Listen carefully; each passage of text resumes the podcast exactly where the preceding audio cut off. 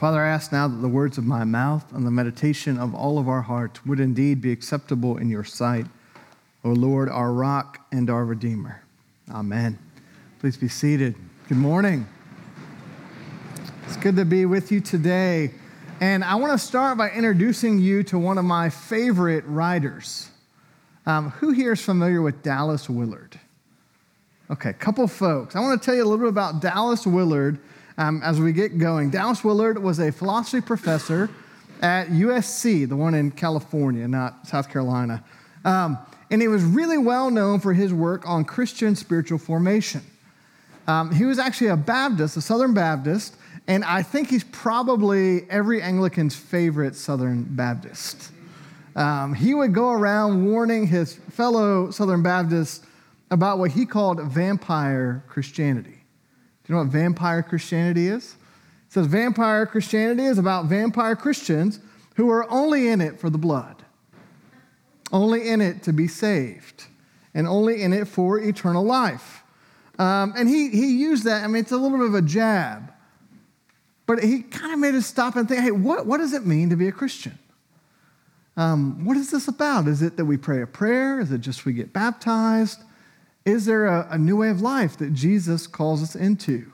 And Dallas is very strong on you're saved uh, by grace uh, through the finished work of Christ, his death and resurrection, but you're saved for discipleship.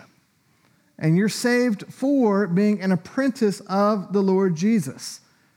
And actually, by the Holy Spirit, you will be conformed and made into the image of Christ.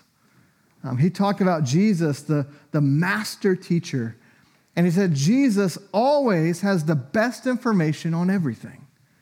And certainly the most important things that matter the most in the human life. Here's how Dallas described uh, the process uh, or the Christian life. It says a process of increasingly being uh, possessed and permeated by the fruit of the Spirit as we walk in the easy yoke of discipleship with Jesus as our teacher.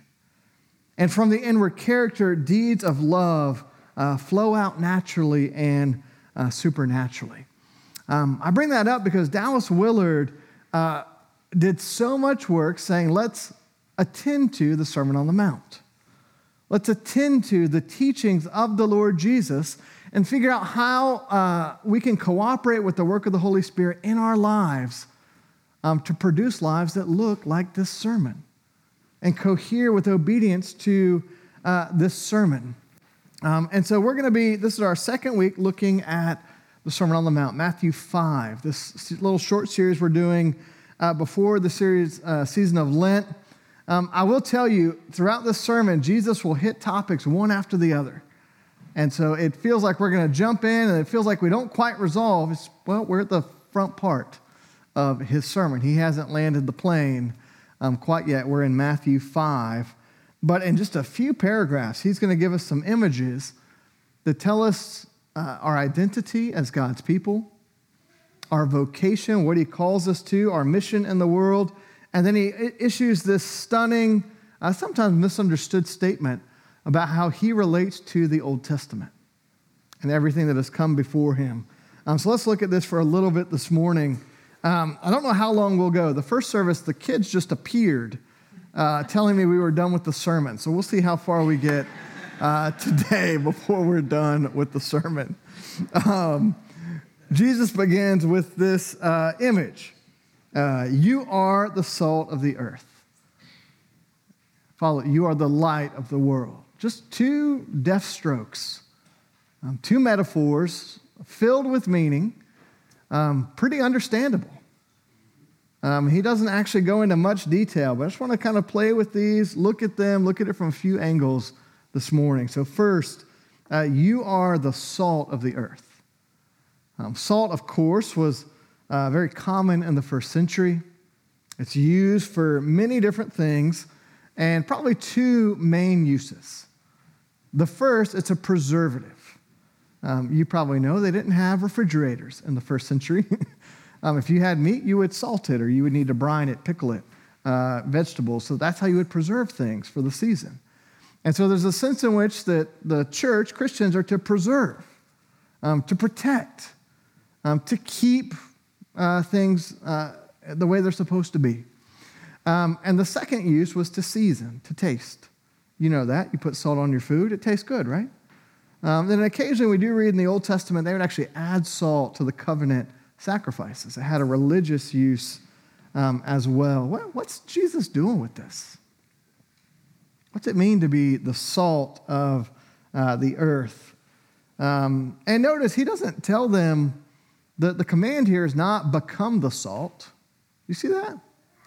He just notifies them of a fact. You are the salt of the earth. Um, the command comes and he says, hey, don't lose your saltiness. And what I think Jesus is getting at here um, is that we are called to be, there's a, a distinction uh, between how the lives of Christians should be lived and the lives of the world. Um, that distinction should preserve and uh, season. Um, it should be like the pinch thrown into the sacrifice in the Old Testament. Um, and he says, think carefully about um, the direction of your influence. Is this salt that seasons and influences things? Or are you being seasoned and influenced by being in the world? I think that's the image that he is playing with here. He actually warns, hey, watch out that you don't lose your saltiness. And then he's not being mean, he's just pretty matter of fact that if he says, How shall its saltiness be restored if salt loses its taste? It's no longer good for anything except to be thrown out and trampled. This isn't a call for separation, but being different and being distinct in the midst of this world. That's what he's doing with this image. Um, actually, I, I, like this because um, you, may, you may know that I have a 16 year old son uh, named Noah, and we bought him salt as a Christmas present this year. I didn't even think, I didn't, if I had planned ahead, I would have known I had a sermon illustration in my back pocket. but let me, let me explain. Um, last year, he got his first job. He was working at the movie theater, uh, the University 16 over at Epps Bridge. Um, a lot of tickets, a lot of ushering, and a lot of concessions. And if any teenager that you know goes to work at the movie theater, um, I can guarantee you they will watch a lot of movies and they will become a popcorn connoisseur. this is the first uh, nuanced uh, connoisseur like taste our son has developed. It's around popcorn. Um, and I remember when very seriously he let us know that everyone thinks the secret to movie theater popcorn is the butter. The little buttery goop, you know, like if you go get Orville Redenbacher movie theater, it's all but. It's like, no, no, no. It's the salt. There's a special salt we use at the movie theater to make it taste amazing. Um, it's called Flavacol, F L A V A C O L. And I, I, hope this isn't breaking some like confidentiality clause he signed about industry secrets, but um, he, he finished up his, he, he's not working there anymore and he doesn't miss it at all. But uh, in the fall, he just started talking, man, I sure miss that Flavacol that goes on the popcorn. And so my wife, being very thoughtful as she usually is, uh, found a restaurant supply website that we could order uh, Flavacol. And so she got this giant, I mean, it's like carton, uh, like, you know, the milk cartons at school. Um, it's like a giant carton of Flavacol. And uh, we wrapped it up and put a bow on it. And I think he's used that more than uh, almost anything else he got for Christmas this year. Um, he has popcorn all the time. um, and every time he, I'm like, man, what, what a difference the right salt makes. Um, and it really is like, it's a lot better when you use the Flavacol.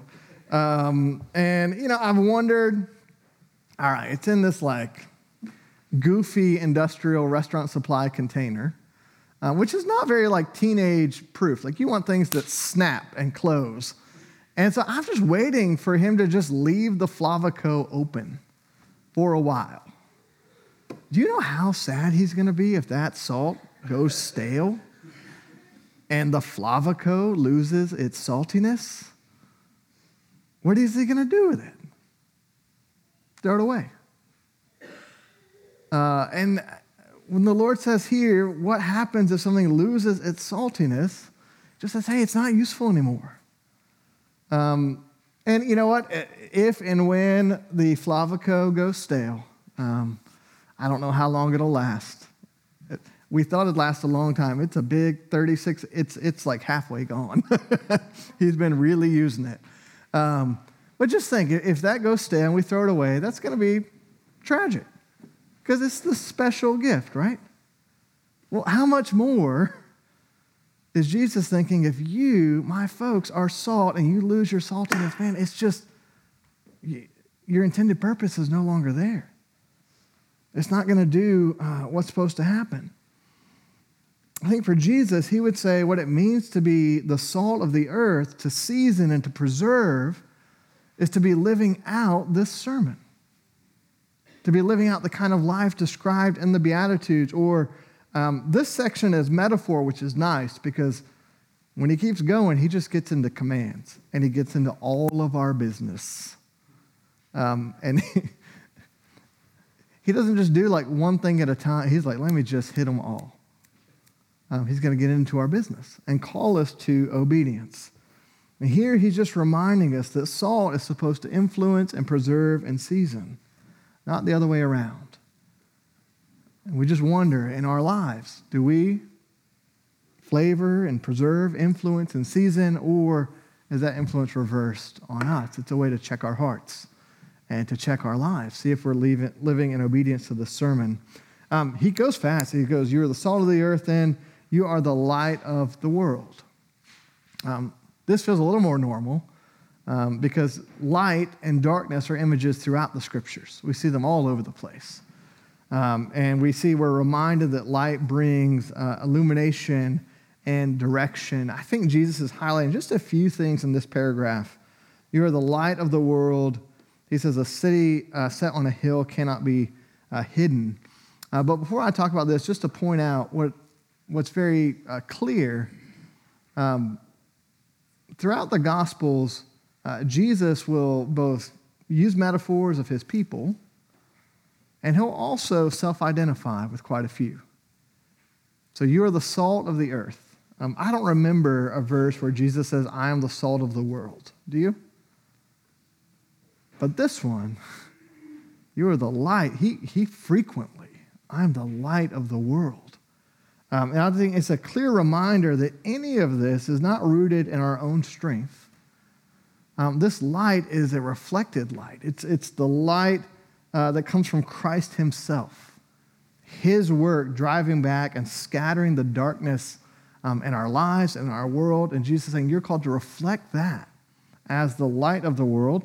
And the first thing we see is that the light is unmistakable. He says, A city set on a hill uh, cannot be hidden.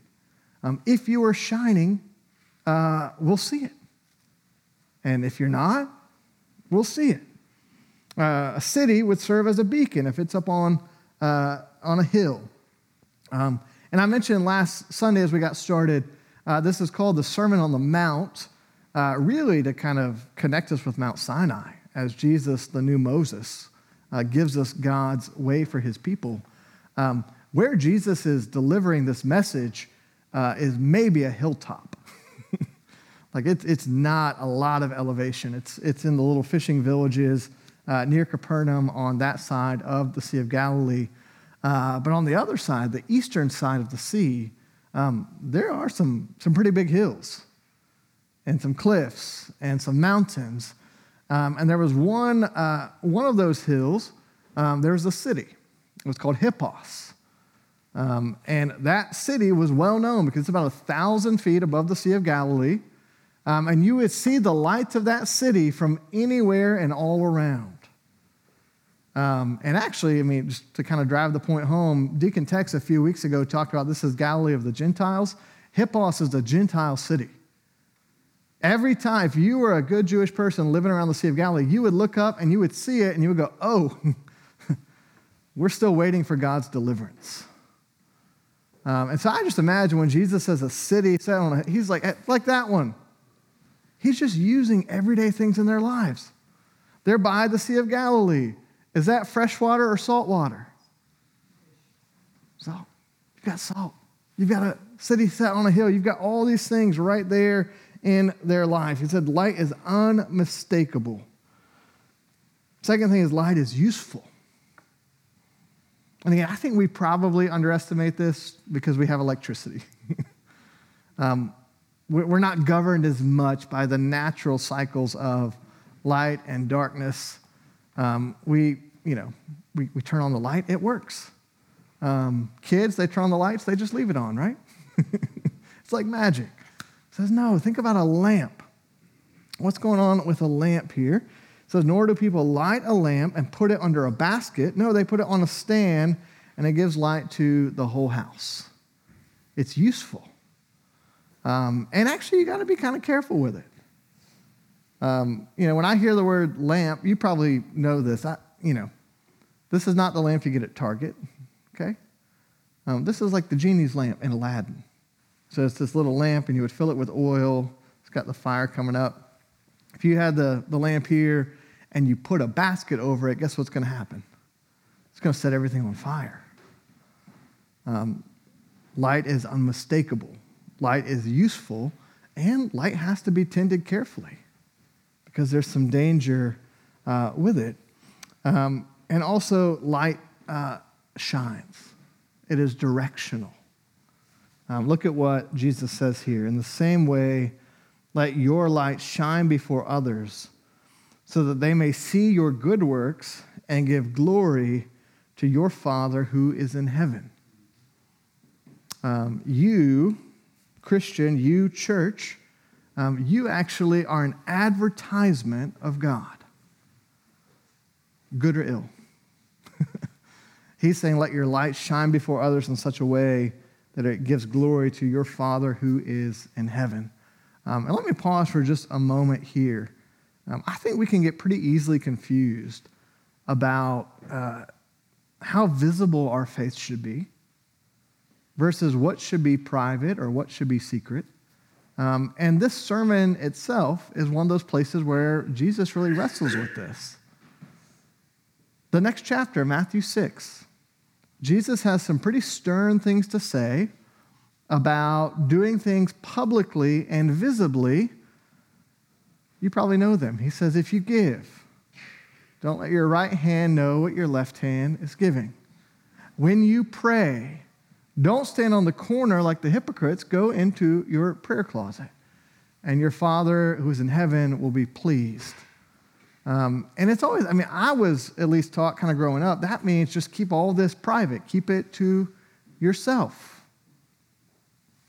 But clearly, verse 16 of chapter 5 let your light shine before others, so that they may see your good works and give glory uh, to your Father who is in heaven. Um, so either Jesus is confused or there's something more going on. Here's what I think's going on. Um, Jesus is not against public piety at all. In fact, I think Jesus says your life is going to be seen. Um, they didn't have like driveways where you could just go kind of hide from your neighbors. Like you're in the middle of the, you, you, people know you in these villages, in these towns. Um, they know your life, it's on display. What Jesus has an issue with later in chapter 6 is public piety to bring glory to yourself. Um, here, he's talking about piety that gives glory to God. And if you want to stretch the metaphor of you're the light of the world, think about like a spotlight on a stage. Um, what are you pointing the spotlight to?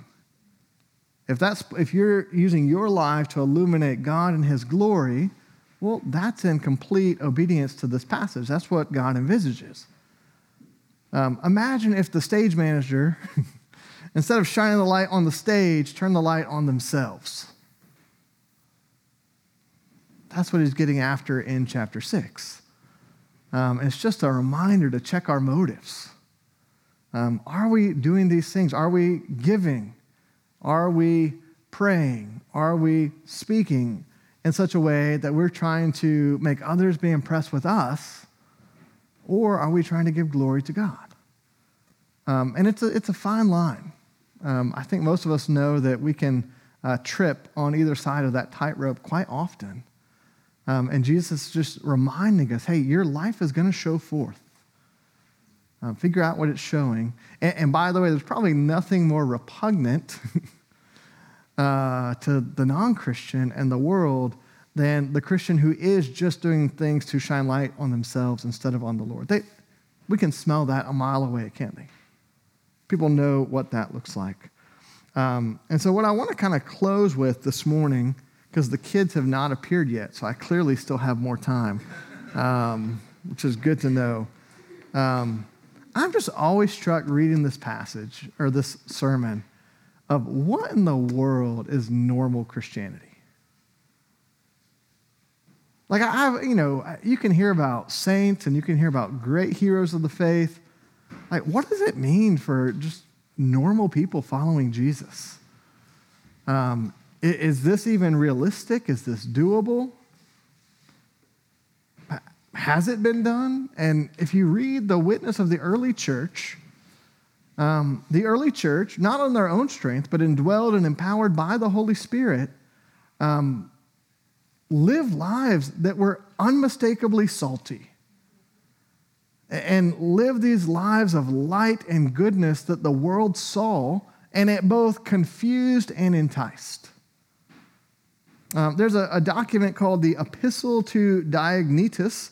Um, that's not a New Testament letter, epistle is just a letter. Um, this was from uh, the Roman world, and it was written about 100 years after uh, the, death, the death and resurrection of our Lord. And I want to read you a, a long passage because it tells us a little bit about what normal Christianity looked like then. As the earliest followers of Jesus uh, sought together and by the power of the Spirit um, to live the kind of life described in the Sermon on the Mount. Listen to, uh, and this is not a Christian, this is a kind of a cultural observer trying to figure these weird people out. He writes and he says, The difference between Christians and the rest of mankind is not a matter of nationality or language or customs. Um, so apparently, they were drawing people from every tribe, tongue, and nation in the early church. Said Christians do not live in separate cities of their own, speak any special dialect. That was cool. Christianese had not been invented yet. Uh, nor practice any eccentric way of life. They pass their lives in whatever township, Greek or foreign, each man's lot has determined, and conform to ordinary local usage in their clothing, diet, and other habits. Nevertheless, the organization of their community does exhibit some features that are remarkable and even surprising. Listen to what stands out. It says, though they are residents at home in their own countries, their behavior there is more like transients. Though destiny has placed them here in the flesh, that they do not live after the flesh. Their days are passed on earth, but their citizenship is above in the heavens. They obey the prescribed laws, but in their own private lives, they transcend the laws. They show love to all men, and all men persecute them. So they are misunderstood and condemned. Yet by suffering death, they are quickened unto life. They are poor, yet make many rich, lacking all things, yet having all things in abundance. He finishes, they repay curses with blessings and abuse with courtesy. For the good they do, they suffer stripes as evildoers. The only thing I can think is that the early church thought they were supposed to obey the teachings of this sermon. Because that sounds like the Beatitudes. that sounds like a people that is salty, a people that is shining with the light of goodness. Um, and Jesus is not being terribly original here. Um, you might have noticed when uh, Father Joe opened the service, he read to us from Isaiah 49. I will make you as a light for the nations, that my salvation may reach to the end of the earth. That was a prophecy Isaiah made of the servant of the Lord, both the servant, his Messiah, and his servant people Israel. They were called to be light. They were called to be salt. That's all Jesus is doing. Saying, remember what God's people are supposed to be, how they're supposed to live, what purpose they are placed into the world for. Um, and that makes sense because here Jesus says, Do not think I have come to abolish the law or the prophets. I have not come to abolish them, but to fulfill them. It's just this, I mean, it's, just a verse, but just reminds us that the Old Testament uh, prepares the way for the Messiah. It bears witness to Jesus. Um, if you had gone to a Bible study in AD 50, they would have been studying the Old Testament. Those were the scriptures. And they read them in light of how it's fulfilled in and through the death and resurrection of Christ. And so much of the rest of the sermon, Jesus is going to unpack. Hey, you heard this in the Old Testament. Let me tell you what that looks like now. Um, you heard this, and you might have tried to follow it in your own strength or gotten hung up on the peculiarities.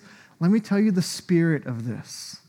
Let me tell you what it looks like when God's Spirit helps you uh, fulfill the original intent of these commandments. He'll just go issue by issue by issue.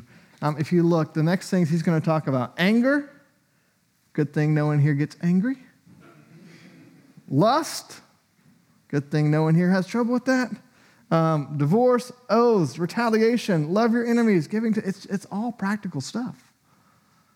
Rooted in the Old Testament um, and presented in a way that would say, here's what is God's best for you. Um, and by God's Spirit, here's how I'm going to live this out through my people. Um, later, the very end of the sermon uh, of the Gospel of Matthew, you might know the Great Commission. Jesus says, Go and make disciples of all nations, baptizing them, and what? Teaching them to obey all that I have commanded you. I've got to think, if you ask them, what was that teaching you're trying to pass on? It's the Sermon on the Mount first and foremost. That's the key teaching of here's what life in the kingdom looks like. And so we do well to do, uh, pay it close attention. Um, kids are still not here. I have just another minute. Good. Okay, uh, real quick. Um, this last verse, I tell you, unless your righteousness exceeds that of the scribes and Pharisees, you will never enter the kingdom of heaven. Um, this verse does what almost all of this sermon does it comforts and challenges us at the same time. Because the comfort is that your righteousness um, is not going to measure up, but Christ will. And Christ has, and that righteousness is available uh, to you and me. And then there is this process by the Spirit where He's starting to make some of this stuff that we receive by grace like oh my goodness, it actually happens in our lives. Um, and there's this process of being conformed to the image of Jesus. And it's not uh, a straight process, it's not linear, it's not perfect, but day after day, week after week, year after year, decade after decade, um, you can start to look back and see a trajectory. Um, and we can only hope and look forward to imagine the trajectory as we're conformed uh, more and more into the image of Jesus. Um, let me close with this. Paul and Second Corinthians gives two verses that I think are a distillation of what's happening with both our identity as Christians and our vocation and mission in the world. Listen to these. Second Corinthians 3, verse 18. And we all, with unveiled face, beholding the glory of the Lord, are being transformed into the same image from one degree of glory to another for this comes from the Lord who is the Spirit. That's what Dallas Willard said. The Spirit is at work transforming us into the image of Jesus. And then 2 Corinthians 4, verses 5 through 6. For what we proclaim is not ourselves, but Jesus Christ as Lord, with ourselves as your servants for Jesus' sake. For God, who said, Let light shine out of darkness, has shone in our hearts to give the light of the knowledge of the glory of God where? In the face of Christ. Would you pray with me?